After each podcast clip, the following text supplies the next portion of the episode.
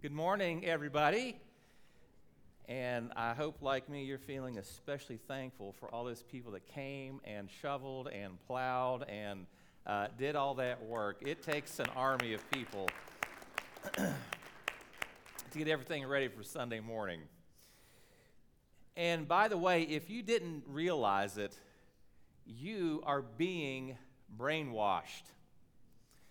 Now, not necessarily right in this moment, at least I hope not, but you are being brainwashed, and they've, they've proven this. They did a study. This was done by the, um, this was found in the Archives of Pediatrics and Adolescent Medicine, that children show an overwhelming preference to food if it's wrapped in a McDonald's wrapper. And they did this with some preschoolers. They took chicken McNuggets out of the same batch, the same frying pan, if you will, and they put them in two different kinds of, of wrappers. They put one bundle in the McDonald's wrapper with all the McDonald's branding. Then they just wrapped some others in just some white uh, wax paper kind of stuff. In every case, without exception, they asked the kids, which tasted better? Oh, the one with that McDonald's wrapper on it, without exception. And then they concluded that this study demonstrates simply and elegantly that advertising literally brainwashes young children into a baseless preference for certain food products. That was a physician from Yale School of Medicine. It went on to say, children, notice it says children, we'll get on to us in a minute. Children, it seems, literally to judge a food by its cover, and they prefer the cover that they know. You see, these kids, they actually believed that the chicken nugget in that wrapper tasted better. Like there was a physical body reaction based on the wrapper that that food came in. And then from an early age onto adulthood, this branding, this directive, and companies know it, is telling us how we should think, how we should feel, how we should taste something. And it's extremely powerful. They're telling us what we should love, what matters. And this is maybe the most important part. What we feel that we are entitled to have. So we have the mistake of the child believing the food tastes better in a yellow wrapper, but is that really any different than our own believing that we are better people based on the kind of wrapper that we come in, the kind of car that we drive, the kind of house we have, and the particular neighborhood that we live in? And then see, when we feel entitled to something, if we have expectations of something, when we don't achieve that to which we feel that we are entitled, we can expect there to be a certain emotional gap that comes in. And then how do people handle it when they don't reach those certain expectations? And what follows is sadness, divorce. Then you have a whole other coping mechanism. And how do people cope with that? Are they going to turn to food? Are they going to turn to alcohol? Are they going to turn to pornography? And what I want to talk about this morning is, how can I be satisfied in Christ? Is He enough? The passage I want to look at this morning, we'll be starting with this passage um, in Philippians chapter two, verses four through eleven. That's a passage I want to read. Uh, I'll also be looking at a few other passages. Ultimately, I want to unpack the carol, Hark the Herald Angels Sing. Uh, we'll be going through that, but I want to start with this passage from Philippians chapter two, verses four through eleven. If you would, please stand with me for the reading of God's word. Philippians chapter two, verses four through eleven.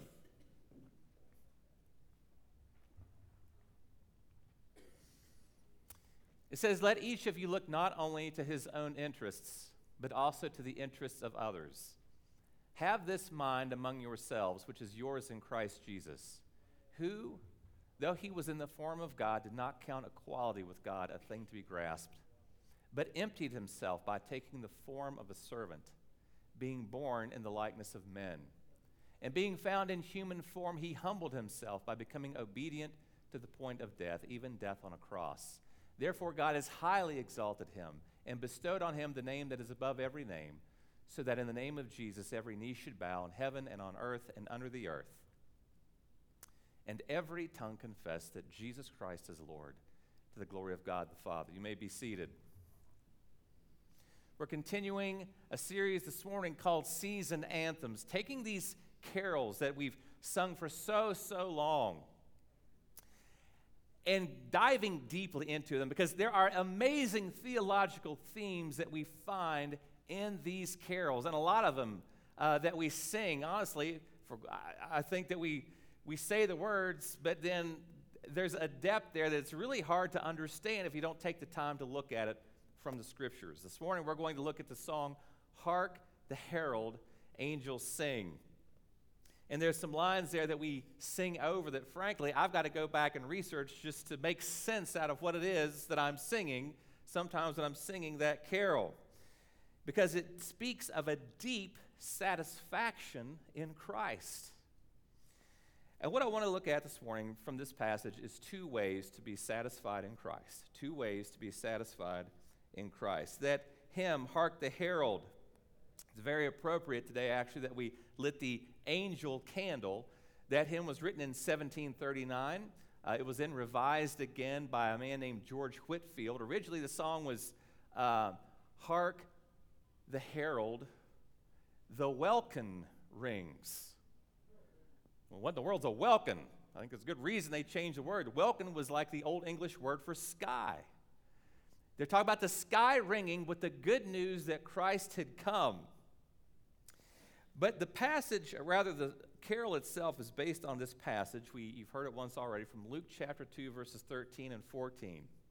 Speaking about this appearance of this heavenly host, suddenly a vast heavenly army appeared with the angel, praising God and saying, "Glory to God in the highest, and on earth peace among people with whom he is pleased." So these, these quote-unquote herald angels, Um, and the title itself needs some explanation, doesn't it? Because hark, okay? It means listen. Listen to what? Listen to the herald. Well, herald just means a message. How are we getting that message? It's a message that the angels are singing. Glory to God in the highest, on earth peace and goodwill toward men. So that's the title, Hark the Herald, the news of the child, announcing this message to these shepherds they were finding out in the, the fields. Boy, what a night that was. By the way, that, that was common among uh, the people of that time. When a child was born, the local musicians would come and they would sing at that house, welcoming that child into the world. So what would it mean then for a vast army of angels to come to sing when Christ himself was born? This was obviously a bigger deal. So I want to start out with this stanza uh, in the song itself. It's dense with, with theology and meaning. Hail the heaven-born Prince of Peace. Hail the Son, look at the word Son, of righteousness. Light and life to all he brings, risen with healing in his wings. Now what's going on here in this stanza? Because I think when you just sort of close your eyes and sing it, and you sing sun, you're not thinking of that big yellow disc in the sky. You're probably thinking of the Son of God, Christ being the, the Son of God. However, this is talking about something else altogether. And that line is paired with that later line, risen with healing in his wings. See, this comes from Malachi chapter four, verses one and two. It says, "For behold, the day is coming, burning like an oven, when all the arrogant and all evil do- evildoers will be stubble." That's a wonderful Christmas message, isn't it? The, the day that is coming shall set them ablaze, says the Lord of hosts, so that it will leave them neither root nor branch. Listen to verse two. "But for you who fear my name, the Son of righteousness shall rise with healing in its wings. You shall go out leaping like calves from the stall." Okay, like, well, so what in the world's going on here? Um, see, Malachi is living at a very difficult time in Old Testament history. Uh, he and his contemporaries are living in this uneventful time period. They're waiting. They're waiting to hear from God. The last prophet. It'll be hundreds of years before they hear from God. People are starting to doubt God at the time of Malachi. They've gone through a lot of upheaval. A lot of armies have marched into Jerusalem. They're just now getting things built back. And they're asking the question, God, where are you? Generations were coming and going without receiving all the promises that God had given, and many were doubting God. But the prophet envisions a day that's going to start a new time period for Israel, when they are going to experience the Son of Righteousness. Now, what does that mean? You see, the sun can blister, and the sun can bring blessing. And they had this picture of the sun. As a matter of fact, in some Egyptian hieroglyphs, you'll see the sun depicted this way with wings stretched out. Uh, that's a picture of the rays going out and healing the land.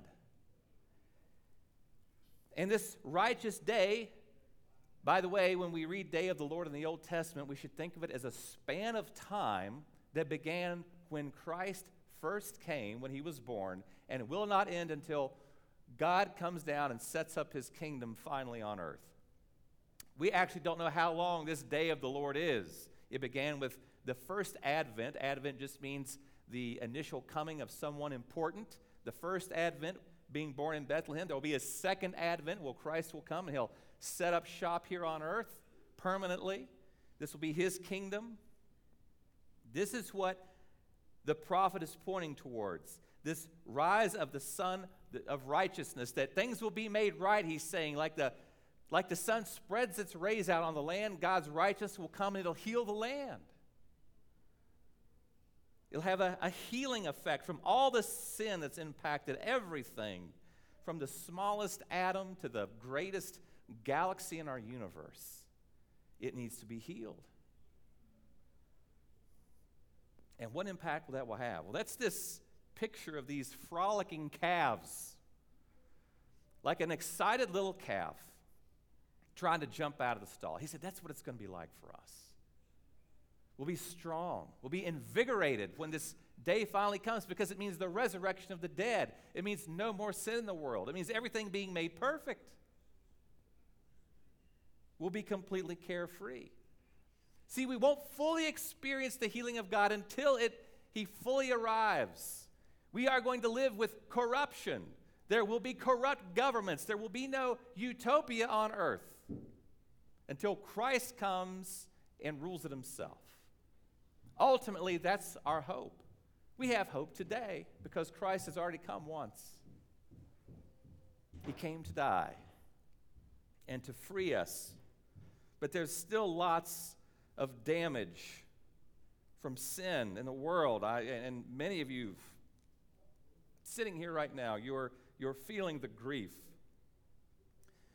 Because, see, sin brought death, and you're feeling the, the grief.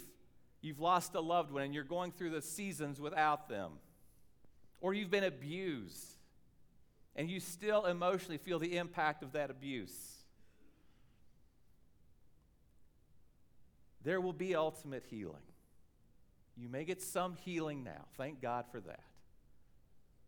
But ultimately, it won't be until Christ fully comes back to earth. So then we wait. We wait, hopefully, for healing, like what's being pictured here in this, in this song, Hark the Herald, like what's being spoken about by this prophet Malachi. The song continues. I want to consider this passage then from Philippians two that we initially read. But again, we see this song is packed with important truth about Christ. Listen to the next, this next stanza. Mild, he lays his glory by. Born that man, man no more may die. Born to raise the sons of earth. Born to give them second birth. Mild. Look at that first line. This speaks of Matthew eleven twenty-nine. Take my yoke upon you and learn from me. This is Christ speaking.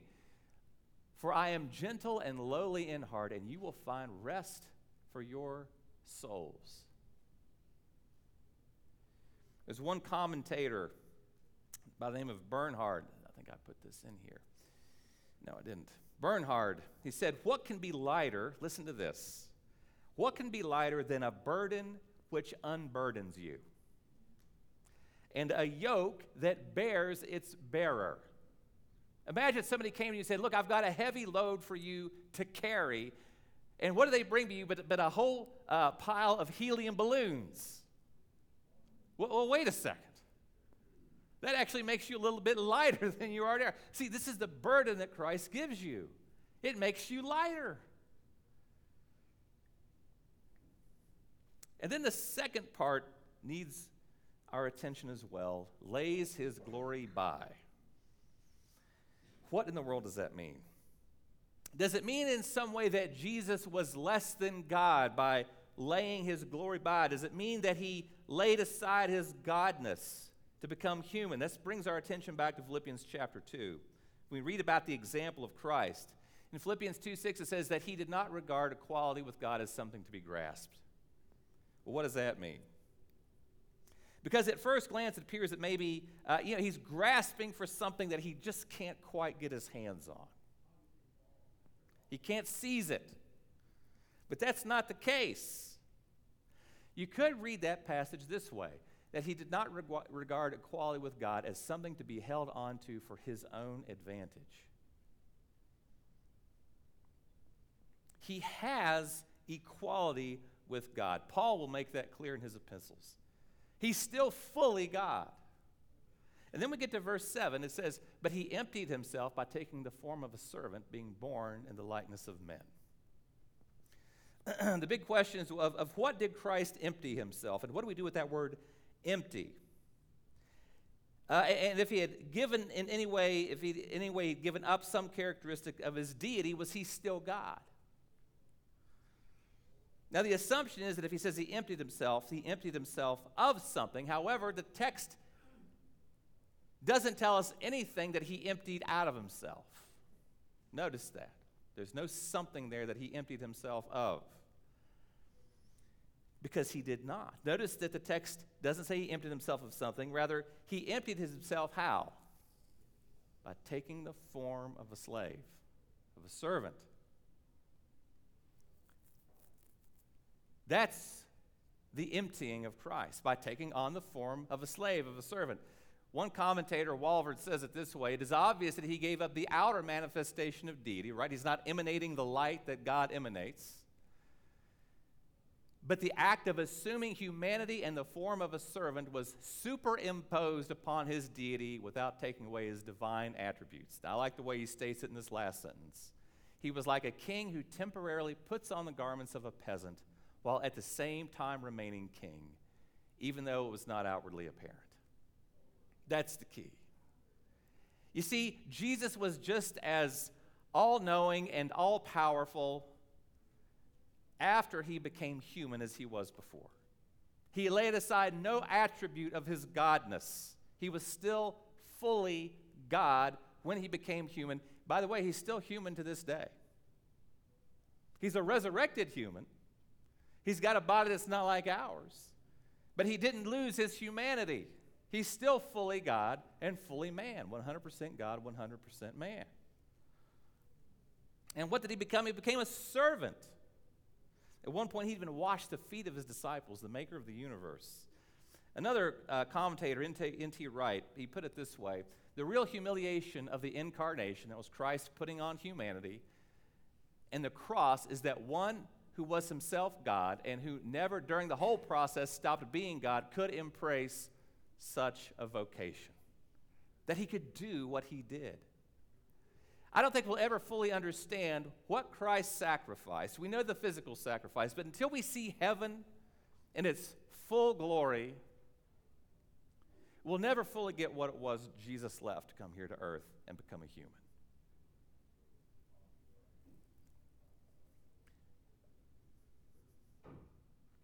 Look at verse eight. And being found in human form, he humbled himself by becoming obedient to the point of death, even death on a cross. This was the most humiliating way to die at the time. Before someone was crucified on a Roman cross, they'd be forced to carry it all around the city to make one last statement, to say that Rome was right and I was wrong. That was the humiliating part of that death. And Jesus willingly dragged that cross around Rome, even though no one was ever more right than him. He became a human to die in one of the most humiliating ways. See, as disciples, we're called to that kind of service. As a matter of fact, Jesus told people who were following him, the only way you can be my disciples is to pick up your cross and follow me, to do what I'm doing. And this is the irony. It is the most deeply satisfying way to live the human life, is to, number two, it'll be up in just a minute, humbly serve, to humbly serve. We're called to serve humbly. Now, what should we do with this? I want to look at verses four and five. Uh, this is what it says at the beginning of this passage, looking at uh, verses four through eleven. Let each of you look not only to his own interest, but also to the interest of others. Have this mind among yourselves, which is yours in Christ Jesus. So I want to close today um, thinking about how in this Christmas season can you in some way look to the interest of others.